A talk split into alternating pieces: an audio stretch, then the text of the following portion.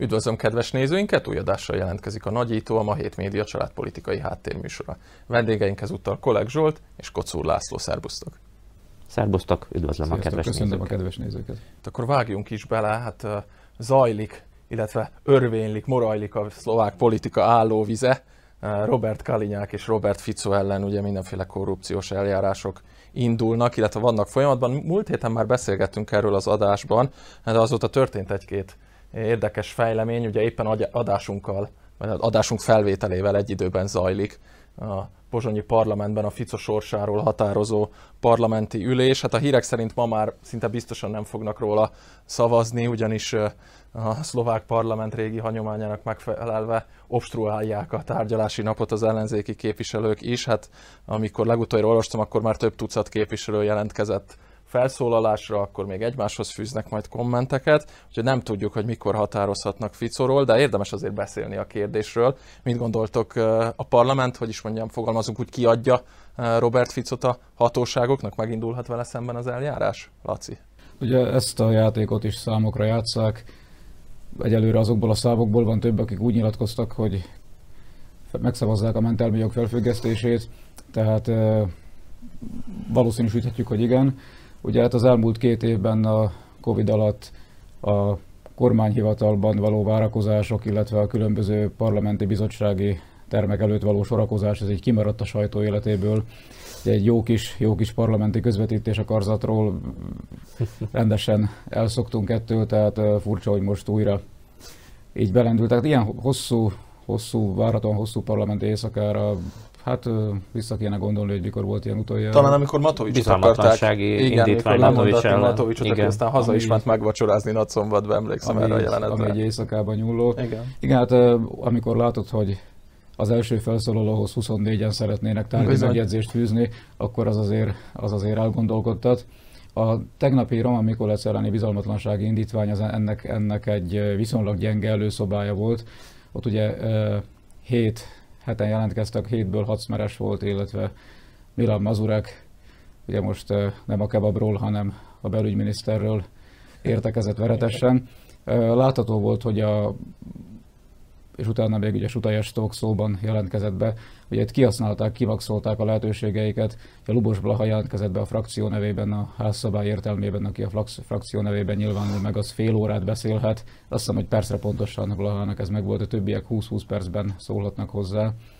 Tehát így el is telt az idő, és nagyon-nagyon aktív volt a Smer frakció, hát ugye néhányan lézengtek a parlamentbe, százan jelentkeztek be az elején. De és aztán ma délelőtt azzal az eredménnyel zárult, amivel tegnap este már sejtettük, hogy a koalíción belül a Szmer-Rodina részéről az a kis probléma, ez, ami tegnap felmerült, ez, ez elsimul, vagy belesimul a narratívába olyan szinten, hogy megszavazzák a miniszter hivatalban maradását. Ez meg is történt egyébként pont az adásunk előtt, azt hiszem egy órával, igen, két órával szavazott róla a szlovák parlament, tehát Mikulec maradhat. Igen. Bár nagyon érdekes, és akkor itt egy picit álljunk is, meg örülök is, hogy ezt felhoztad, Zsolthoz fordulok. Meglepően szoros, szoros volt az eredmény. Most, ha jól emlékszem, százhúsz képviselő volt jelen a parlamentben, hatan tartózkodtak, három ember nem szavazott, vagyis nem nyomott gombot, és Mikulec maradása mellett, tehát a Ficóféle indítvánnyal szemben mindössze ötvennyolcan szavaztak. Könnyű kiszámolni, ötvenhárman azonban támogatták, hogy mondjon le a miniszter. Azért elég sok szorosra sikerült, bár Mikulec megint most már nem tudom hányadjára, nem bírom számolni. Negyedik, negyedik volt az a tegnapi. Igen, akkor ehhez képest valószínűleg lesz ötödik is, mert Ficó egy mai sajtótájékoztatón már arról beszélt, hogy keresik a lehetőségét, hogy ötödszörre is nekifussanak, mondjuk úgy pont szegény Mikulecnek nekifussanak. Mit gondolsz? Négy a szlovák igazság, egy a ráadás. Egy a ráadás, hát aztán ebből, meg ki tudja mennyi. Ebből lehet még akármennyi. Szerintem a legtanulságosabb az egy másik sajtótájékoztató volt, Peter Pellegrini korábbi kormányfő. Hmm. Utalt arra, hogy hát itt bizony ez az ötvennyolc uh, támogató, ez egy nagyon alacsony szám, ugye ne felejtsük el, a szlovák parlamentben a többséghez hetvenhat képviselő kell, és a Szmer-Rodina voksai ebből hiányoztak, igen, egészen nyilvánvalóan. A többi három kormánypárt, most, most hát, vagy kettő és fél, ha úgy tetszik, az aludyi széthullásával, viszont felsorakozott a belügyminiszter mögé, tehát uh, papíron többsége van a koalíciónak, de a Szmer-Rodinára hát nem minden kérdésben számíthatnak. Uh-huh. Ugye itt az előzmény... Szóval a... kapcsolatban számíthatnak? Bocsánat, mert ez nagyon uh-huh. érdekes. Ez egy nagyon jó kérdés. E, valószínűleg a koalíció jövője is múlhat nyilván ezen.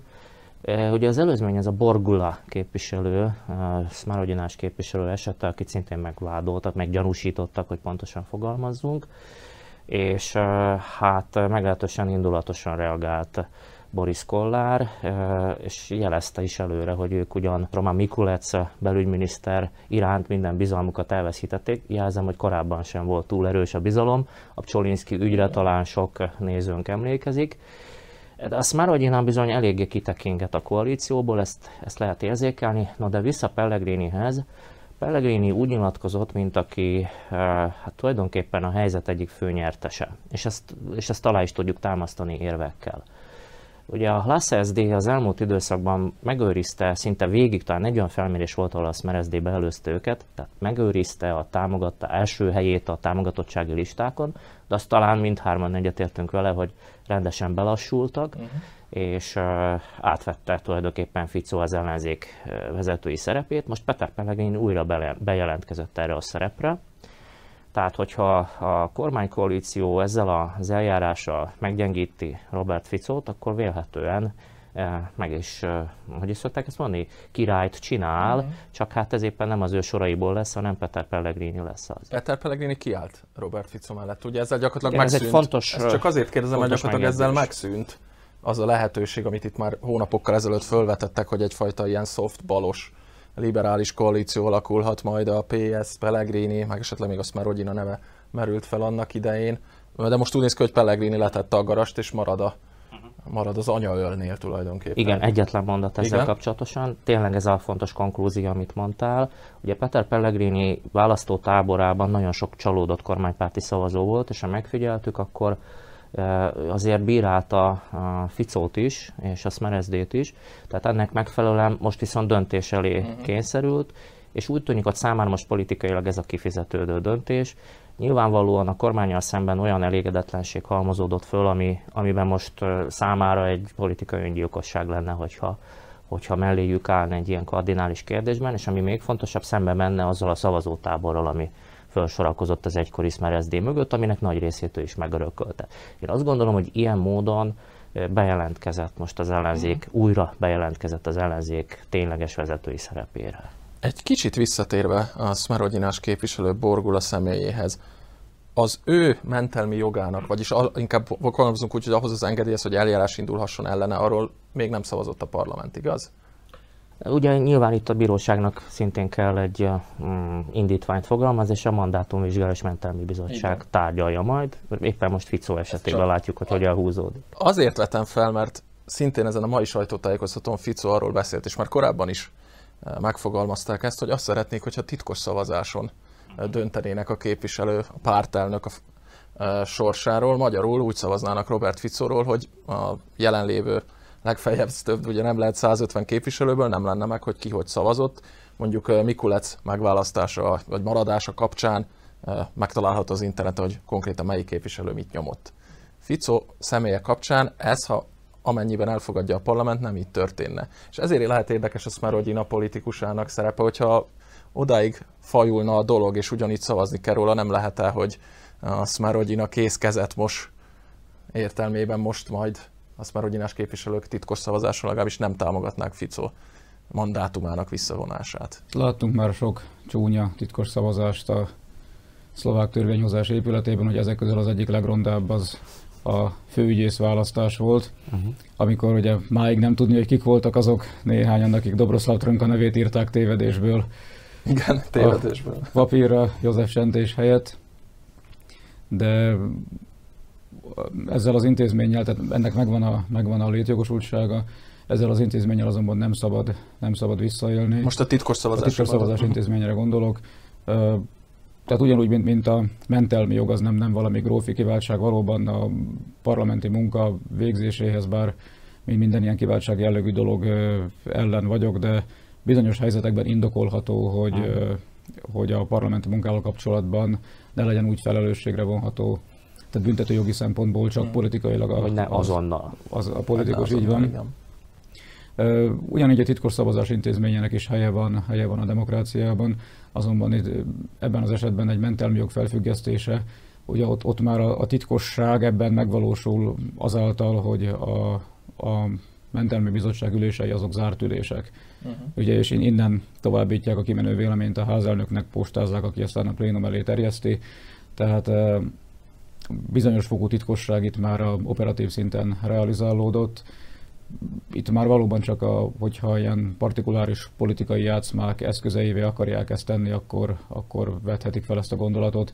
Egyébként semmi sem indokolja, hogy tehát, hogyha az átláthatóságra törekszünk, vagy hogy meg lehessen nézni, hogy azok a képviselők, akiket oda juttatott a nép, azok bizonyos kérdésekben hogy döntöttek. Viszont a számítás az nyilvánvaló. A számítás Laci, nyilvánvaló, persze. Politikailag ugye... Tehát Ficóknak kapóra jönne. Már csak azért is kérdezem, mert mondod egyébként, hogy titkos a, a tárgyalás, illetve nem sajtónyilvános a tárgyalás a mentelmi mandát és a mandátum bizottságnál. Na de azt lehet tudni, hogy két darab Szmer-Rodinás képviselő. Hát mert előre bejelentik. Ha nem vesznek részt az ülésen, vagy ugye az ellenzék nem vett részt az ülésen, tíz kormánypárti képviselő vett részt az ülésen, milyen véletlen két Szmer-Rodinás képviselő van, és hát ugye lehetett tudni, hogy azért eléggé billeg az álláspontjuk, ez eléggé egyértelmű következtetés, hogy ők ezt nem szavazták meg. Még egy mondat a Lacira reagálva, ugye itt a Smer-SZD abban bízhat leginkább, hogy valóban a Szmer-Rodina képviselői, hogyha hogyha titkosan szavaznak, akkor nem kell egyfajta koalíciós alkukényszerré tenni ezt a helyzetet, és akkor talán meg, és tegyük hozzá, az Olanó soraiba is lehet olyan képviselő, aki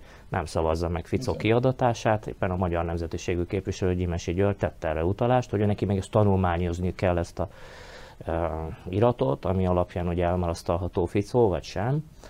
Úgyhogy valóban vannak e körül kérdőjelek, de csatlakozom ahhoz, hogy mostani tudásunk szerint azért valószínű Robert Ficó kiadatása. Igen. Inkább ez a valószínű forgatók. Jó, akkor induljunk el ezen az útvonalon. Mi történik akkor, hogyha kiadják Robert Ficót, mi várható, és milyen politikai következményei lehetnek, illetve mi történik, hogyha akár a Szmer-Rodina közreműködése miatt, akár egyéb okokból végül is nem szavazza meg a parlament a Ficó elleni eljárás megindításának lehetőségét. Ki veszt ezen politikailag, azt, hogy ki nyer, az nyilvánvaló. Vegyük át egy röviden ezt a két forgatókönyvet, mondjuk csináljuk azt, hogy Laci, kérlek, te mondd el, hogy mire számíthatunk, hogyha Ficó elleni eljárás, a Ficó elleni eljárás megindulhat. Milyen politikai következménye lehetnek elsősorban? A Szmernek elég stabil, elég stabil szavazótábora van. Még ha van is átjárhatósága a Szmer és a Hlas szavazótábora között, de ugye ez, ezek az emberek, ezek az, ezeknek a politikai irányultsága az, ami adott, még nem döntötték el, hogy kétezer-huszonnégyben kiadják a voksukat. Tehát uh, nyilván utcai, utcai megmozdulások azok, azok bizonyosan várhatók ebben az esetben is. Uh, Ugye itt van, vannak, olyan, vannak olyan hangok, hogy ha bűnös, akkor a szabadlábon is be lehet bizonyítani, tekintve, hogy, tekintve, hogy ugye legalább két évük volt rá hatóságoknak, hogy bizonyítékokat gyűjtsenek, illetve Ficóéknak, hogy eltüntessék, eltüntessék a, a nyomokat és árulkodó jeleket. Tehát a befolyásoláson már túl vagyunk, feleslegesen miatt rács mögé dugni Ficót, az az érvelés lényege. Az, az előző-előző ombudsman Ján Gandrács még egy hivatalba kerülése utáni első sajtótájékoztatója egyikén, amikor arról kérdezgették, hogy, hogy mi lesz az ő célja emberi jogi biztosként, azt mondta, hogy, azt mondta, hogy a vizsgálati fogságok, vizsgálati fogságok hossza ellen fellépni. Most ugye ehhez képest, ehhez képest Mikulás Zurin a kormánya, hogy Mikulás Csernákot még egy évvel beljebb tudják tartani, ugye még egy évvel föl is vitte a vizsgálati fogság lehetséges felső határát, tehát szegény András már nem ombudsman, és ez összesen jött neki, de ő is, meg mindenki, aki kicsit ebből, ebből a pozícióból beszél, azok hangsúlyozzák, hogy a vizsgálati fogság az nem a büntetés része, csak leszámolják belőle utólag, ha kiszabják, hanem az egy kényszerintézkedés. Uh-huh. Tehát minden, minden, esetben, minden esetben meg kell fontolni, hogy indokolt. Tehát ugye ugyanilyen, a, ugyanilyen az elektromos nyomkövető, ugye népiesen a karperec, vagy A, a házi őrizet, tehát hogy különböző formái vannak a kényszerintézkedéseknek. Mindig meg kell fontolni, hogy a helyzet indokolja-e. Ha emellett nem tudnak nagyon alaposan érvelni, akkor azt gondolhatják, hogy esetlegesen itt egy politikai bosszú esete forog fenn. Tehát Ficó mindent megtesz azért, hogy ezt elhitesse. Bocsánat, csak az gyorsan azért tisztázzuk, hogy a mai a parlamenti ülésen nem arról szavaznak majd, hogy vizsgálati fogságba mehet-e Robert Ficó, azt majd nyilván a bíróság fogja eldönteni, ha a parlament jóvá hagyja egy eljárás elindulását. Ugye erről van szó. Tehát most a főügyészség ebben a dokumentumban, amit, amit a parlamentbe beküldött, ebben a vizsgálati fogságba helyezést kezdeményezte. és ehhez, tehát hogy az eljárás induláson ellen ehhez van szükség uh-huh, a parlament jóváhagyására. De azt, sőt, sőt igen. még abban az esetben sem vihetik el a rendőrök, hogyha kiadja a parlament. Ennek ugye az lesz az eljárás rendje, hogy Robert Ficó megadott egy címet, lakcímét, amire a bíróság majd kézbesíti a meghívót egy tárgyalásra, ahol aztán majd őrizetbe vehetik őt, mint képviselő. Tehát él... a bírósági a végső döntés. Igen, tehát itt a, hát a bíróság ugye elszánt ebben a tekintetben, úgy tűnik, hiszen már ezt az indítványt megfogalmazta a mandátumvizsgáló bizottság felé, vagy hát a mentelmi bizottság felé.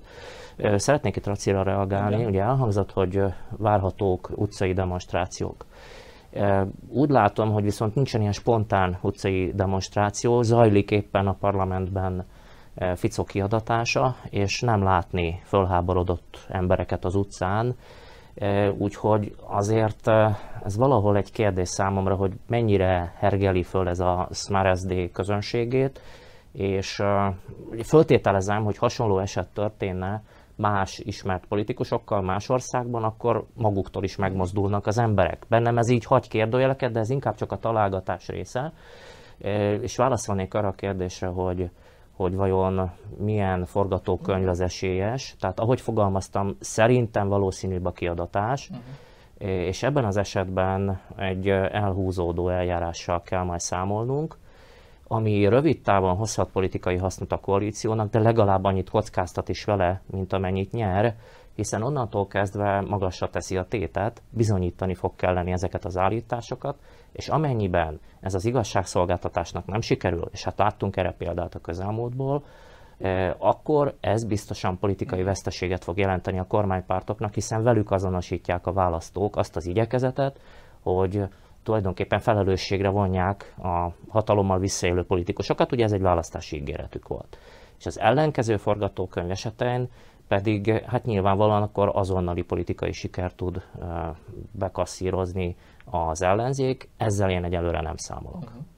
Maradjunk még egy kicsit Szlovákiánál, de más szempontból közelítjük meg az aktuál politikai témákat, hogy a héten bejelentették, hogy két európai uniós tagállam, Lengyelország és Bulgária nem fog kapni az oroszországi földgázból, ugyanis a, ugye, amit március legvégén Vladimir Putin orosz elnök beígért, hogy innentől rubelban szeretné a, az orosz földgázért a, az ellenértéket megkapni, az ugye némileg finomodott, most már arról van szó, hogy euróban fizetnek az európai tagállamok, egy, vagy európai államok egy orosz számlára pénzt, amit egy orosz bank átvált aztán rubelra, és így jut el az orosz Gazpromhoz, ami tulajdonképpen a földgázkereskedelmet bonyolító óriás vállalat. Na most Or- Bulgária és Lengyelország ellen nem volt hajlandó, és egyelőre nem tudjuk azt sem, hogy mi lesz Szlovákiával. Néhány európai állam, a Bloomberg nem nevezte meg, de összesen tíz olyan nagy európai gáztársaságról írnak név nélkül, ebből egyik nyilvánvalóan a magyar, mert Szijjártó Péter ezt megerősítette, amelyik már jelezte, hogy készek az orosz feltételeknek megfelelni, és ezt az eurós rubeles tranzakciót lebonyolítani, de hogy mi lesz Szlovákiával, azt még nem tudjuk. Ugye Solik, beszéltünk itt már erről a műsorban, Solik néhány hete mondta, hogy ha a Putyin rubelba kéri, akkor Szlovákia rubelban fog fizetni. Erre a nyakába kapott egy elég komoly uh, kommentcunamit és fölháborodás hullámot. A... De az orosz média meg kebli rá be. Így van, ölelte. Így van. Kisebb visszhangot kapott már, de pár napja szintén nyilatkozott, adott egy interjút a gazdasági miniszter, amiben megint elismételte, hogy, hogy ha kell, hát akkor kénytelenek leszünk alávetni magunkat az orosz követeléseknek, és erre már nem érkezett egy olyan komoly és erős reakció. Változni látszik valami? Mit gondoltok? Most e beszélgetés idején kétezer-huszonkettőt írunk, a lengyelek belengedték, hogy kétezer-huszonötre szeretnék Gdanszkban felépíteni azt a terminált, ami majd a cseppfolyósított gázt fogja fogadni, és aztán azt majd ők szépen áttöltik Európába, hát addig még azért addig gyenge, gyenge, három, év, gyenge három év hátra van, azt valahogy, valahogy át kell hidelni. Tehát van ennek egy, tehát nyilván szemléletjük ideológiai szinten, de hiszem, hogy pont ma vagy, vagy tegnap nyilatkozta Szijjártó Péter, hogy nem, tehát egy, a gázellátás az sem nem filozófia, sem nem ideológia. Igen, a C N N-nek adott interjút a külügyminiszter, igen. Kérdés, tehát azt valahol, valahonnan, valahonnan be kell szereznünk. Hozzá kell tenni, hogy Lengyelországgal ez a hosszú távú szerződése a Gazpromnak, helyesebben a lengyel gázvállalattal idén december végén lejár. Tehát ezzel már Lengyelország azért számolhatott, hogy, hogy bizonyos feltételek mellett ő, ő más utakat keresne, tehát keresi az alternatívákat. Lacinak ebben igaza van, hogy ez az átállás ez nem megy olyan egyszerűen, de azért én valószínűsítem, hogy Lengyelország nem a sötétbe ugrott. Ha valakiket, akkor őket tényleg kihúzna a bajból az Egyesült Államok adott esetben. Mi a helyzet velünk, Szlovákiában? Ez már sokkal, sokkal izgalmasabb kérdés. Egyelőre Magyarország tegnapi hírek alapján Bulgárián keresztül továbbra is érkezik a földgáz, tehát, tehát az a nem jelent nem kiesést. Le az oroszok, így nem jelent kiesést.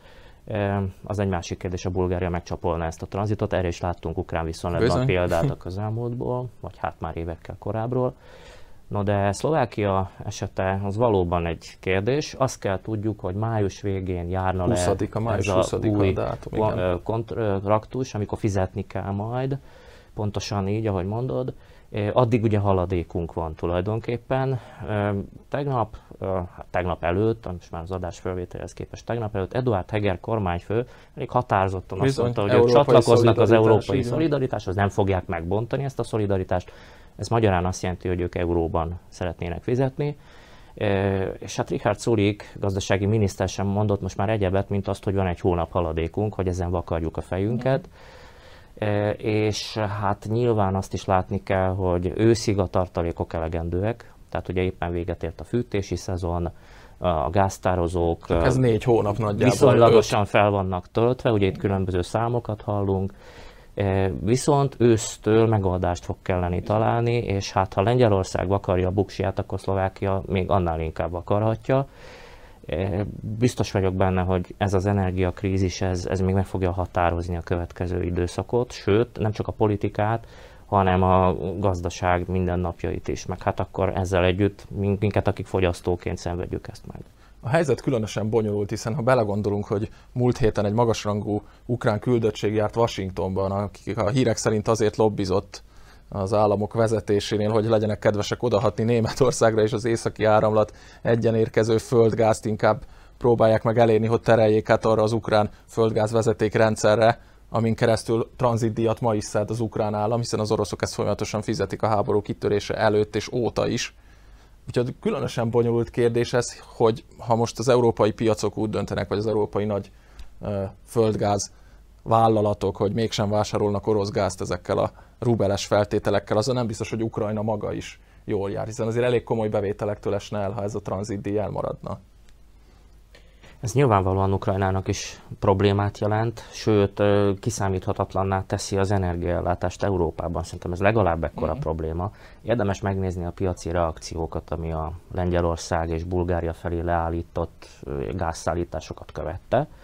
Meglehetősen mérsékelt volt egyébként a lengyel piac reakciója, az lotti némileg gyengült, de nem volt annyira drasztikus. Azt is lehet mondani, hogy a piac beárazta, ellenben a gázár az meglódult a piacon, igen. világpiacon, ami azért jelzi ezt, hogy igencsak kétséges az energiaellátottság, és a politikai kijelentések, lózungok, azok gyakran nem a valóságot fedik, azok inkább a részben a közönség megnyugtatására szolgálnak, részben pedig inkább ilyen politikai üzeneteket fogalmaznak meg, amik a háború kontextusában értelmezhetők. Hát a megugrás az olyannyira nagy volt, hogy volt olyan pillanata a kereskedésnek, amikor húsz százalékkal magasabb volt a, a pillanatnyi ár, mint a bejelentés előtti. Tehát itt azért elképesztő piaci folyamatok. De viszont a volatilitás is nagy, ugye ugrál ez az ár. Amint megnyugtatóbb információk birtokába jut a piac, akkor hálásan azonnal lejjebb viszik az árfolyamot. Én azt gondolom, hogy hosszú távú számításokkal egyre inkább elengedi most már a piac azt, hogy Oroszországtól függjön Európa, tehát valamilyen módon egyre inkább beárazzák azt, hogy ezt az energiafüggetlenséget a következő öt évben Európa végigviszi. Tegyük azért hozzá, miközben itt erről beszélünk, hogy ez azért érdeke a kontinensnek, tehát ez egy alapvető európai érdek. Érdekes. Nem is biztos úgy fogalmaznék, hogy az Oroszországtól való energiafüggetlenség, hanem az energiakérdés diverzifikálása. Csúnya idegen szó, ugye azt jelenti, hogy több irányból is jó lenne biztosítani Európának az energiát. Ha ezt elérjük, akkor kétségtelenül Európa pozíciója is erősödik. De ettől még irgalmatlanul messze vagyunk, és sok-sok hidegtelünk lesz, hogyha nem gondolkodunk jól és okosan. Az jutott eszembe, hogy mondtad, hogy azt szokták mondani, hogy a pénznek nincsen szaga, és tudjuk, hogy a földgáznak sincs, hiszen utólag, ez szerintem ilyen a középiskolai fizika órán halljuk, hogy utólag aztán szennyezik, hogy az ember észrevegye, hogy szivárog. Maradva a háborúnál, ugye ez is az ezzel nyilván szorosan összefüggő földgázellátási kérdésekkel, érdekes fejlemények zajlanak az kelet-ukrán fronton is, ugyanakkor a, most már a Dnyeszter melléken is, ami egy régóta emlegetett folyamatot indíthat be, ugye elkezdtek ott mostanában komolyan akciózni az oroszok, volt egy híd, amit ott a, a Dnyeszter torkolatánál, ugye, ahol a Fekete-tengerben limánoknak hívják ezeket a édes és sós vízű, vegyesen ilyen nagy, mondjuk így, hogy tenger vagy folyóöblöknek is lehetne talán nevezni, hogy a Fekete-tenger partvidékéből ezekből elég sok van, több folyónak is van ilyenje. Szóval annál a dnyeszteri limánnál fölrobbantottak, illetve ágyúztak, ha jól emlékszem, egy hídat, tehát elindult valami a Dnyeszter melléken. Ugye itt az a lényeg, hogy Odessát és Ukrajna még déli része, Odessától délre eső rész, és hát ezen a hídon keresztül tudja elérni így az ukrán hadsereg. Tehát ez egy ilyen stratégiai, stratégiai fontosságú fontos, pont, abszolút. Mit gondolsz, Laci, milyen irányba fejlődik most, vagy megy tovább ez a háború? Ugye Kelet-Ukrajna most már egyértelmű, hogy Kijevet elengedték az oroszok, vagy legalábbis úgy tűnik. Kelet-Ukrajnában vannak most rendkívül intenzív harcok, Dél-Kelet-Ukrajnában is, hát a Dnyeszter mentén számítanak még valamire. Ugye, hogy Kijev cél volt-e, vagy mennyiben volt cél, ez ugye vitatható. Mindig, amikor, mindig, amikor az oroszok stratégiai céljairól beszélünk, ugye akkor mi nem az oroszok stratégiai céljairól beszélünk, hanem az oroszok sajtóba került, vagy valamilyen módon sajtónyilvánosságot szerzett állítólagos stratégiai céljairól beszélünk. Tehát ugye kétezer-tizenháromban, négyben volt az, sokan mosolyogtak rajta, kiszivárgott, amikor Putyin rendelt száz írógépet a Kremlbe, hogy még jobban fokozza az információbiztonságot, és ugye a bizalmas, bizalmas dokumentumok egy részét is ezeken készítik, és aztán fizikailag továbbítják. Ugye tudjuk, hogy az információ tárolásának, továbbításának egyik legbiztonságosabb módja lehet bizonyos körülmények között a fizikai. Tehát, hogy Kijev cél volt-e, vagy csak, vagy csak haderő lekötése volt ezzel párhuzamosan a cél, Ezt, ezt én nem, nem tudom, nem vagyok ezeknek az információknak a birtokában. A, ami a Fekete-tengeren zajlik, hát a Moszkva az egy elég jól, elég jól felszerelt rakétacirkáló volt, azt úgy nehéz pótolni, de még mindig a Fekete-tengeri flottának van, hagyományos tengeralattjáról beszélünk ennek a flottának az esetében, tehát atommeghajtású nincs ott, vagy nem tudunk róla. Uh-huh. Hát ennek elég, elég sokat kéne menni északról, hogy valahogy bekerüljön oda, ezt csak felfedezték volna. Tehát eh, hagyományos tengeralattjárók és eh, hadihajók ilyen húsz darab van a Fekete-tengeren továbbra is. Tehát ott azt, bár a Moszkva érzékeny veszteség, ezekkel a fregattokkal, korvettekkel még vígan tudják felügyelni a hajók mozgását. Tehát most a tegnap előtt azt hiszem láttam az egyik orosz oldalon, ahogy ott Odessa előtt vígan elúszott egy, nem tudtam azonosítani, de láthatóan orosz hadihajó, tehát ott, ott vannak, és bár ezek a, ezeknek a hajóknak a csapásmérő képessége a Moszkvához képest korlátozott, de még mindig tehát a fregatokról lehet, lehet rakétákat indítani, illetve ha úgy volna, akkor tüzérségi tüzet is lehet kezdeményezni. Ez van, a, ez van a, ami a, a tengert illeti. Kelet-Ukrajnában ott valóban nagy szárazföldi hadmozdulatok vannak. Ugye itt a nyugati sajtó, amelyik ukrán prizmán keresztül nézi, itt egyértelmű ukrán sikerekről számolnak be.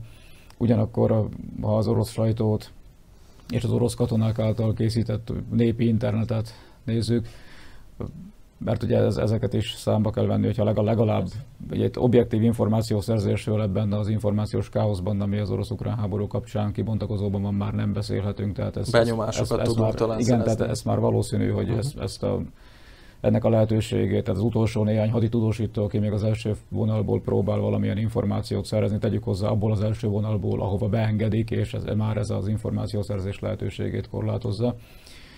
De hát ami, amit, amit látni, tehát bár ugye a, a nyugati sajtóban sok hősi történet van az, az ukrán ellenállókról, de azt látjuk, hogy ezek, ezek hátterében az orosz hadsereg szisztematikusan, szisztematikusan halad előre, halad Odessa felé. Az, hogy most ebben, ebben a helyzetben, amikor a Kijev alatt, Kijev alatt veszteségeket szenvedett haderőt pihentetés nélkül csoportosították át Donetszki és a Luganszki területekre, nem tudom, hogy ennek örültek el katonák, nem vagyok ebben biztos.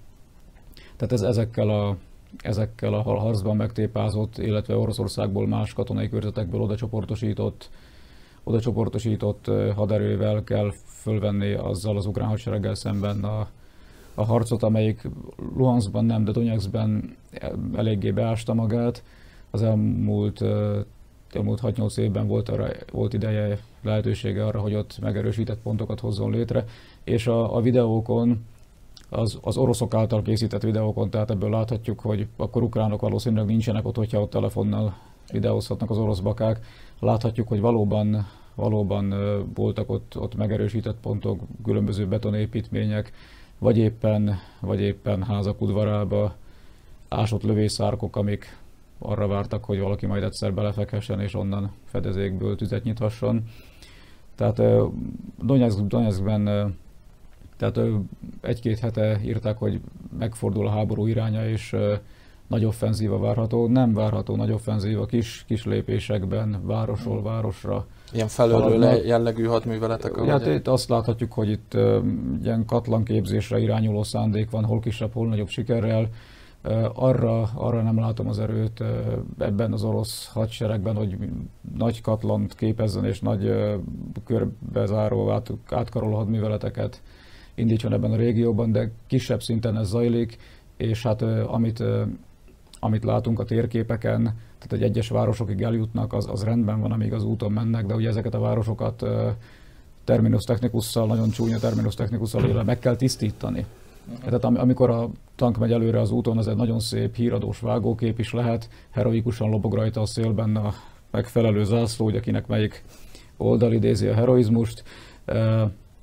De amikor bemennek a városokba, és ott ugye hát az Azovsztál alatti, Mariupoli Azovsztál vasmű alatti alagútrendszert emlegetik, de hát ugye az, az egy bonyolult ipari létesítmény, óvóhelyekkel, meg az ipari infrastruktúrának megfelelő alagsori berendezésekkel, de akárcsak ha, ha egy családi házat nézünk, amiben, tehát képzeljünk el egy családi házat, ahonnan ellenséget sejtünk, és mi soha nem voltunk abban a házban, azt úgymond megtisztítani, ott, ott ember, elhúzódó, ember, elhúzódó ember, ember elleni harcra kerül sor. Tehát a, a vár, ugye azt, azt mondják, hogy azt mondják, hogy ezer civil, ezer Igen, civil pa, paci, pacifikálásához, terrorizálásához nevezzük, hogy akarjuk, húsz-huszonöt katonára van szükség, de ugye, hogyha még ott katonák is vegyülnek a civilek közé, akkor ez a képlet nem ennyire tiszta. Egy záró kérdés, Zsolt, mert nagyon elment az időnk. A, biztosan fogunk még a következő hetekben beszélni róla, de térjünk ki most egy kicsit erre a Dnyeszter melléki kérdésre. Milyen orosz stratégiai célok fűződhetnek ehhez egyébként? Budzsáknak nevezett régióhoz, ugye az a történelmi Beszarábiának, mondjuk úgy déli, délkeleti része, amely jelenleg Ukrajnáé. Ugye azért kap ez nagy figyelmet, mert ugye Moldovára a Románia is kimondva kimondatlan igényt tart, és Moldován belül is komoly politikai szándék mutatkozik arra, hogy akár az Európai Unióhoz közelítve, vagy Romániával egyesülve Igen. történjen ez meg, ez az integráció. És hát ugye a Dnyeszter-menti köztársaság kilencvenes évek óta, gyakorlatilag a szovjetok felbomlása óta egy különálló testet képez, és hát ott található Európa egyik legnagyobb, sőt talán a legnagyobb lőszerrel rakata, Lebegy tábornok, lehet, hogy még ismerős a neve néhány nézőnknek, készletei vannak ott, és ez az orosz raktár, ez ugye célpontja az ukránoknak is, és hát az elmúlt napok, órák arról szóltak, hogy itt a transznisztriai célpontokat támadások értek, hogy itt fölmerül a kérdés, hogy vajon ez kinek érdeke, való, valóban ukrán támadásokról van szó, vagy inkább hamis zászlós hadműveleteket hajtanak végre az oroszok, ugyanis nyilvánvalóan Oroszországnak is hát érdeke valamilyen módon feszültséget szítani abban a régióban, és hát amár a stratégiákról beszéltünk, ugye az orosz stratégia része az, hogy a tengermellék megszerzése mellett Transzisztriával is közvetlen szárazföldi összeköttetést érjenek el,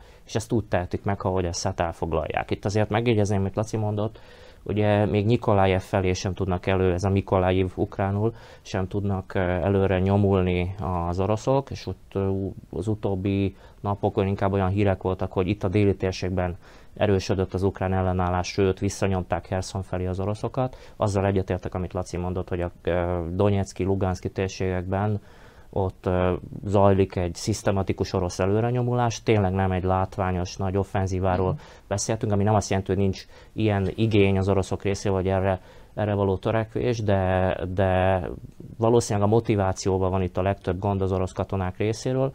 Megvan a tüzérségi fölény egyelőre, megvan a számbeli fölény, de az ukrán ellenállás valószínűleg morálisan is sokkal erősebb állapotban van az ukrán hadsereg, vagy jobb állapotban, mint az orosz, és emiatt ez egy lassú előrenyomulás, de ténylegesen van ilyen szisztematikus előrenyomulás.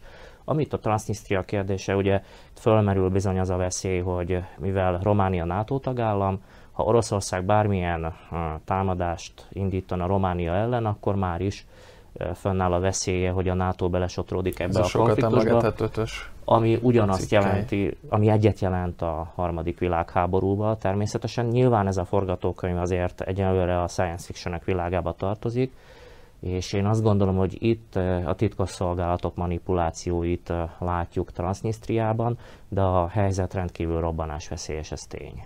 Nem örülök neki, hogy egy ilyen negatív, bár nagyon fontos mondattal vagyunk kénytelenek befejezni ezt a mai adást, de hát lejárt a, a nekünk szánt adásidő. Köszönöm szépen, hogy elfogadtátok a meghívásunkat. Biztos vagyok benne, hogy fogunk még itt ezekről a témákról beszélgetni a stúdióban. A nézőknek szokás szerint köszönjük szépen kitüntető figyelmüket. Mi itt leszünk a jövő héten, és tartsanak velünk, akkor is várjuk Önöket a viszontlátásra.